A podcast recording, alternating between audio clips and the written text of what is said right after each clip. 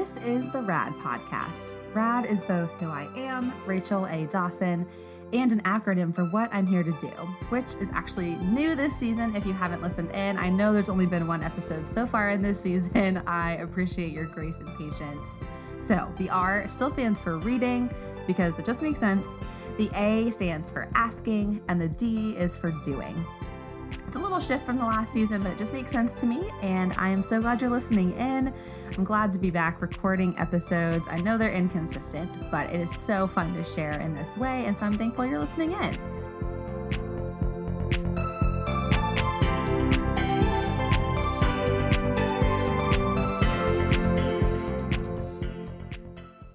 All right, let's get started with reading. So, recently I took a getaway trip which I literally went to a getaway house about a couple hours from Richmond here.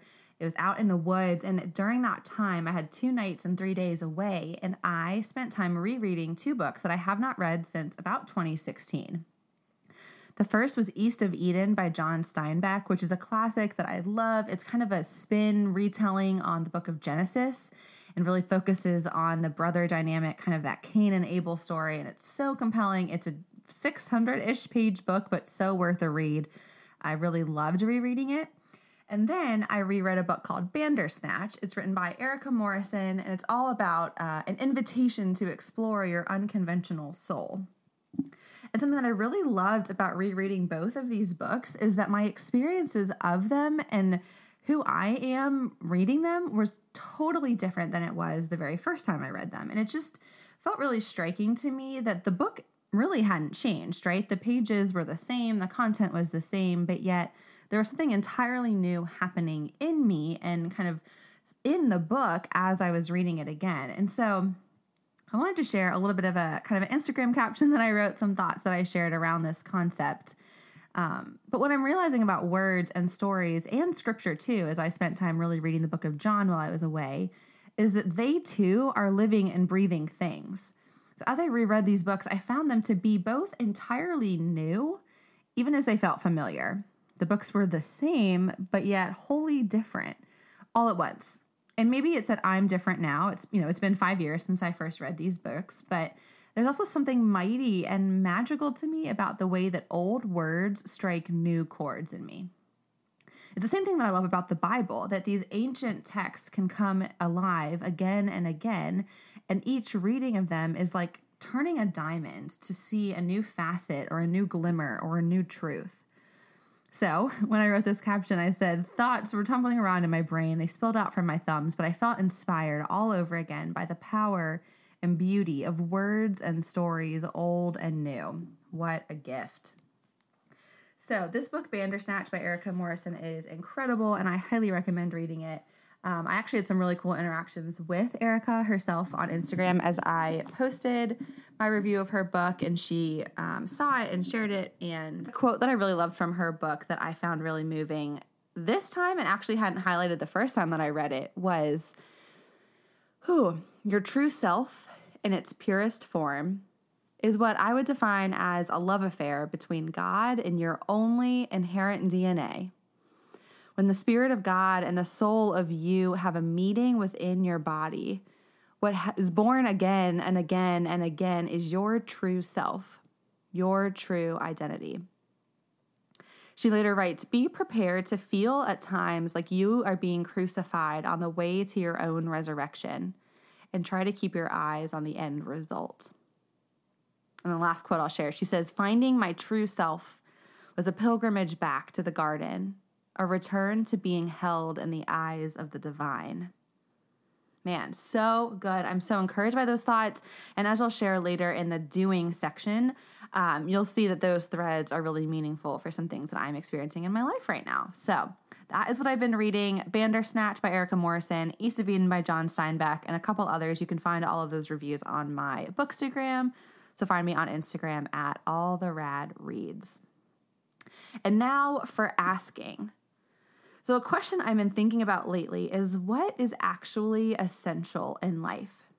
And to take it a step further, what's actually essential for our joy, for our delight? What's actually essential for love? What's actually essential for fill in the blank? um, getting away to this little tiny cabin in the woods, which was very minimalist. There was, you know, a couple plates, a couple bowls, uh, super simple kitchen, uh, one burner, you know, a teapot, a tiny little fridge, just a bed, and a simple wooden desk. And the walls were all wood. It was truly like the thing of a Pinterest dream. Very Instagrammable, but it really felt like what was there was the essentials, right? I put my phone in a lockbox. I didn't have any Wi Fi, no technology, no screens. There was actually no mirror. Um, and I just was really struck by the peace that I felt being there and just the, I don't know, the calmness in my spirit as I kind of shut out the noise and shut out the stuff and shut out distractions and was just present. Um, I'm getting chills now just thinking about it. And I just got to thinking that, man, you know, stocking this cabin for getaways, you know, people to come stay here, they had to decide what was essential. And I'd like to take that kind of questioning and that kind of thought into my life.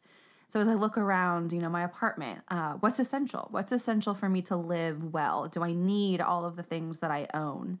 Um, what's essential in my relationships? Do I maybe I don't need to talk to somebody every single day, but what's essential is a sense of connection or honesty or vulnerability. Um, what's essential in my work? What matters to me about the work that I do on a day to day basis? Do I, you know, need to have a swanky workplace, or do I just need to love uh, the job in front of me, or love the mission and the vision of the organization? I don't know. So I'm, I'm curious and I'm asking myself this question a lot of really what is essential for fill in the blank. And as my word of the year is delight, and that is something that I am seeking and chasing after and pursuing more, I'm really wondering what is essential for delight? Is it having more? Do I need to purchase another book about delight? Do I need to, you know, have this extravagant adventure to find delight? Do I need to uh, whatever. And I'm realizing more and more that I actually think it's not more, it's less. That I think this getaway reminded me and showed me so vividly and beautifully that less really was more. That I encountered the Holy Spirit, that I felt present in my own body in a way that just was different because there was less around me. And so, what if what's essential is actually less than we think? And how can we maybe make steps toward minimizing, um, scaling back, being more intentional, more thoughtful with the things that we let in, whether it's physical possessions or people or ideas or noise or social media streams. What if we were more thoughtful, more intentional, and truly focused on what was essential? That's the question I'm asking right now. And lastly, for doing. Okay, this is where, if you haven't noticed, I'm kind of going off script this episode. I did not write this whole episode out like I normally do. I normally write it word for word and read it, but I don't know. Tonight I kind of felt inspired to do something new. I felt like I had just thoughts on my heart and wanted to share. So I would love your feedback um, if you felt like this worked or not, or if you'd prefer I kind of go back to, you know, writing it out. Um, okay, doing. this is an interesting one. I'd love to just kind of share a story with you all uh, it's honestly a little bit of not what I was doing so much as what I kind of allowed and opened myself up to uh, be done in me and around me and through me. So let me back up and tell you a story. A couple weeks ago, I was sharing with my counselor um, how it felt to be in this place of kind of honest, just stubbornness and kind of martyrdom and victimhood that I felt very uh, comfortable in and attached to. I had for weeks, years, I don't even know how long in my life, um, tried to put up this defense and a guard around my heart. Um, if you know my story at all, if you've listened to any other things I've shared, you know that I've been through some hard stuff and had some intense abuse and trauma and significant um, things happen in my life that have seriously broken parts of me and for so long, as a result of that, and a result of kind of actions I took following those um, that season, I felt like I was just really um, guarded and defensive, and um, honestly, probably afraid of letting people in again, letting people see me, letting my sin be seen, my shame be seen, my brokenness be seen and be known. And it's been a hard thing to unpack and kind of undo and work through over the years. But uh, I've shared about my EMDR journey in the past, my counseling and therapy journey. It's all been part of it, and there have been some breakthroughs there. But uh, this kind of has felt like a, a, season in the last few years where I've kind of felt that guard um, building up stronger and stronger, and really feeling um, a sense of wanting there to be distance between me and the world, and honestly, between me and God. And I didn't want to let God in, I didn't want to let people in. And, um, you might think like, oh, you but you share your life on Instagram a lot, or you you know you talk on a podcast a lot, and uh, yeah, I share a um, I don't know a crafted, curated um, version of what's true. It's it is true. What I share is true, and I um, seek to be honest and vulnerable. But there also are layers to that, I think, and parts that I am very comfortable sharing because they feel uh, like I have some control over them, and there's a lot that I don't, and I keep hidden. And I really have tried to kind of keep locked up behind this, what I've described as really a brick wall. And so this brick wall kind of thing has been true for a while, and I felt like I've been trying to kind of keep it up around my heart, around my soul, around all of the kind of realist uh, core of who I am. And I told my counselor there was a a week, uh, maybe two or three weeks ago, I was just driving and felt this thought pop into my head that was like, I don't, I don't feel as resistant anymore. I feel like the brick wall is maybe crumbling. That there might, you know, be some um, tearing down of those bricks in this kind of metaphorical sense. And the whole thing my counselor has been encouraging this entire time has not been to figure it all out or know the end result, which I want, is been instead to just be willing to go in that direction and a willingness to be open to being kind to myself, to letting love in, to uh, forgiveness, to grace, to mercy, all of these beautiful, true things that I have been fighting so hard against because I feel undeserving and unworthy because fill in the blank, right? I could write you a novel of all the reasons why I don't deserve the good things because don't you know about this thing that happened to me? Don't you know about the time I did this? Don't you know about this thing that I said, that I did, that I thought, etc. But I felt this shift and I told my counselor it felt more like the brick wall was crumbling and instead it was more like a foggy window. I could start to kind of see through. I could start to see what was on the other side and I could see that it was good. It wasn't scary. It wasn't awful. It was something beautiful and good. I didn't quite know how to get to it yet. There's still fog in the way. It's still not totally in focus, but the defense was different and it had kind of um, just shifted from this brick wall to this foggy mirror. And so that's where I was a couple weeks ago. That's where I've kind of been in, and I've just been kind of sitting with that and trying to um, kind of be open to it. I'm not somebody who can really jump into things. I'm much more of a, you know, dip her toes in and take time to get settled. So I've just been sitting with that thought. And this past Thursday before Easter, our church had a dress rehearsal for our Easter Sunday services. And as you all know, I am on staff at my church and it's a crazy season with Easter and there's been a lot of to-dos and busyness and stress and all of that. And this Thursday rehearsal was the first time I was able to really kind of put all the work aside. We had done really all we could do at that point. This rehearsal was being recorded as a backup option and I got to just be in the room with just a few other people in the huge auditorium and receive worship and just be free to worship and to be in the service. And who, when I tell you that uh, it changed everything, um, it's not an understatement. It really was an, I don't even know the words for how to describe it. So, let me paint you a picture. I'm in an auditorium, right? There's a couple people in the room. We're worshiping. My friend Emily Roig is an incredibly talented songwriter, a singer. She's one of our worship leaders, and she had written this song on actually one of her getaway house trips.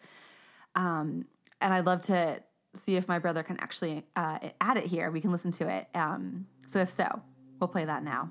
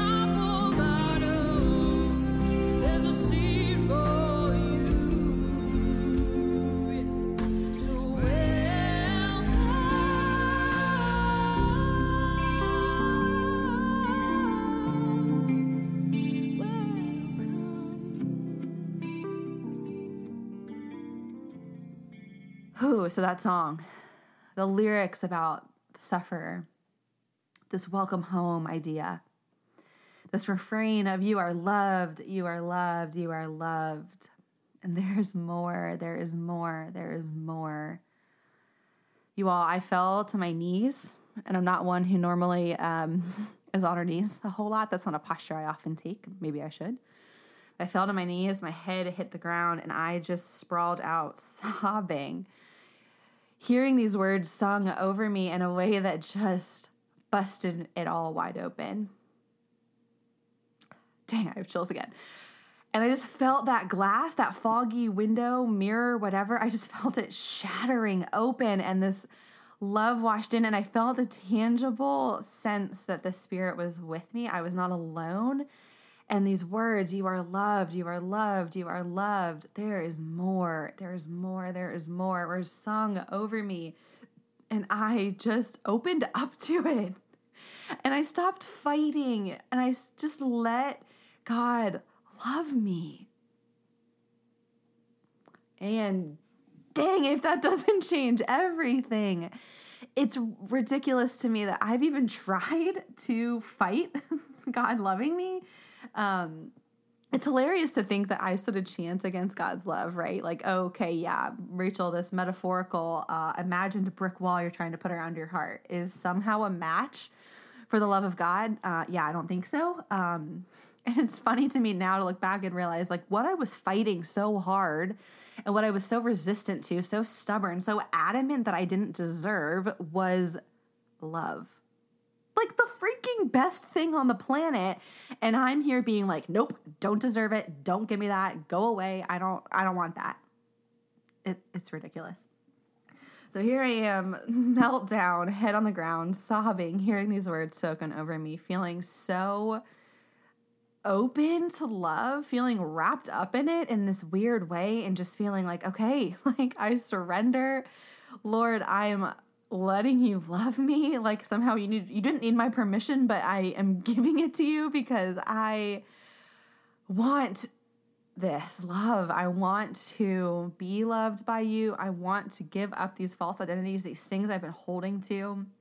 Right? These identities of pain, past, like past pain and abuse and suffering and trauma and this victimhood, this martyrdom that I've been clinging to as my identity, thinking that I had to, that if I don't keep this part, then the rest of it won't make sense and I deserve to suffer because the bad things that I did and that were done to me. And I was so caught up in that identity that I've just haven't had room to open my hands anything else. And in that moment and during that song, I did and I felt myself just opening up to letting that identity go and receiving the love of God and realizing I am a beloved child of a good, good God who made me, who knows me, who loves me all the same. I can't give him enough reasons. There's no reason I could give him that would change that.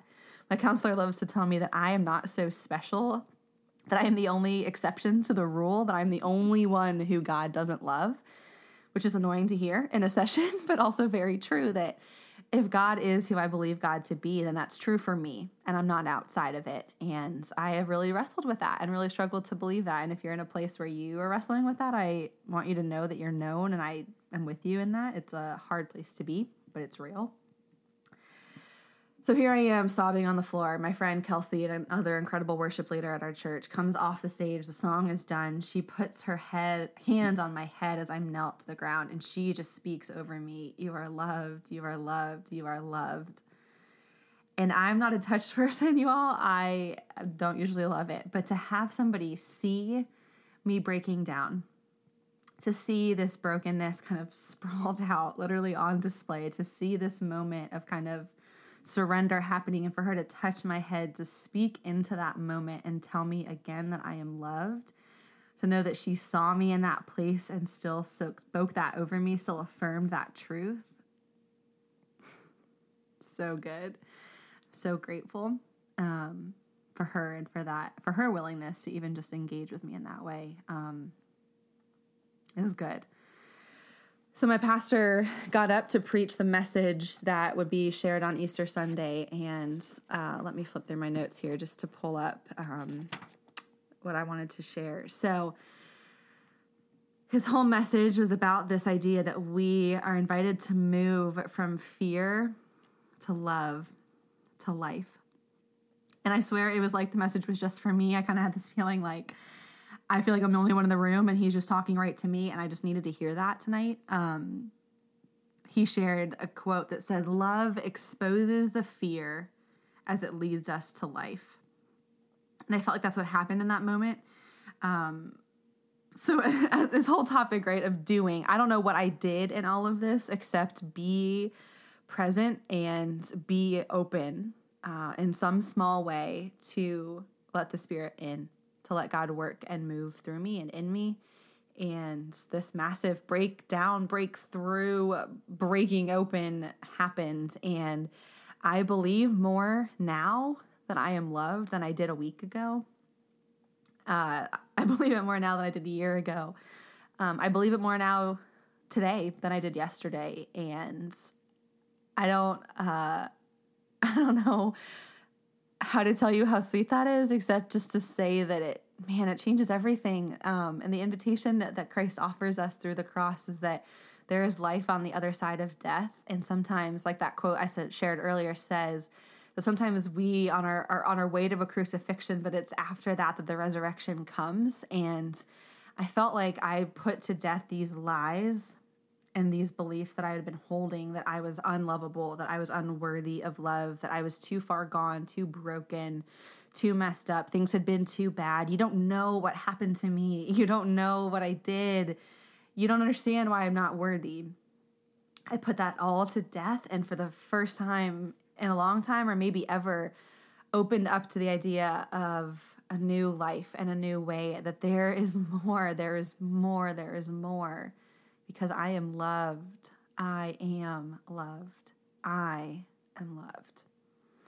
So, my prayer that I wrote after this whole experience that I would love to just kind of end with is Jesus, thank you. Spirit, thank you. Abba, thank you. You loved me first and you love me best. You see it all and you love me still. I receive it. I'm letting it in. I'm done trying to pretend like I am any match for the force of your love. Thank you for breaking fear through my fear with your love. Thank you for welcoming me back into life, true, beautiful, free, abundant life. Thank you amen. Who well, friends, that was my first um, off the script episode. Um, really have no idea what I shared. Honestly, it feels like the last uh, how many ever minutes it's been were a blur, but I'm grateful you're here. Thankful for your listening in. Uh, this is episode two, I guess, of season two, and I hope to continue sharing as I have time and as I feel like I've got something to share. But I would be honored if you chose to subscribe to the Rad podcast and your favorite podcast app. And if you rate and leave a review wherever you're listening, those little things do go a long way and mean a lot to me. So, if you are looking for me online, I am on Twitter and Instagram at Rachel A. Dawson. And my Bookstagram and TikTok are at All the Rad Reads. For everything else, you can find me at racheladawson.com. The music and mix and all of the genius behind this episode came from my talented brother, Drew Dawson. And I'm so thankful for his help. Thanks for listening, friends. I appreciate you being here and uh, sharing in a part of my story. This one felt special to record, and I'm glad to be sharing uh, with the Lord soon in my life. So thanks for being here. Stay rad, friends.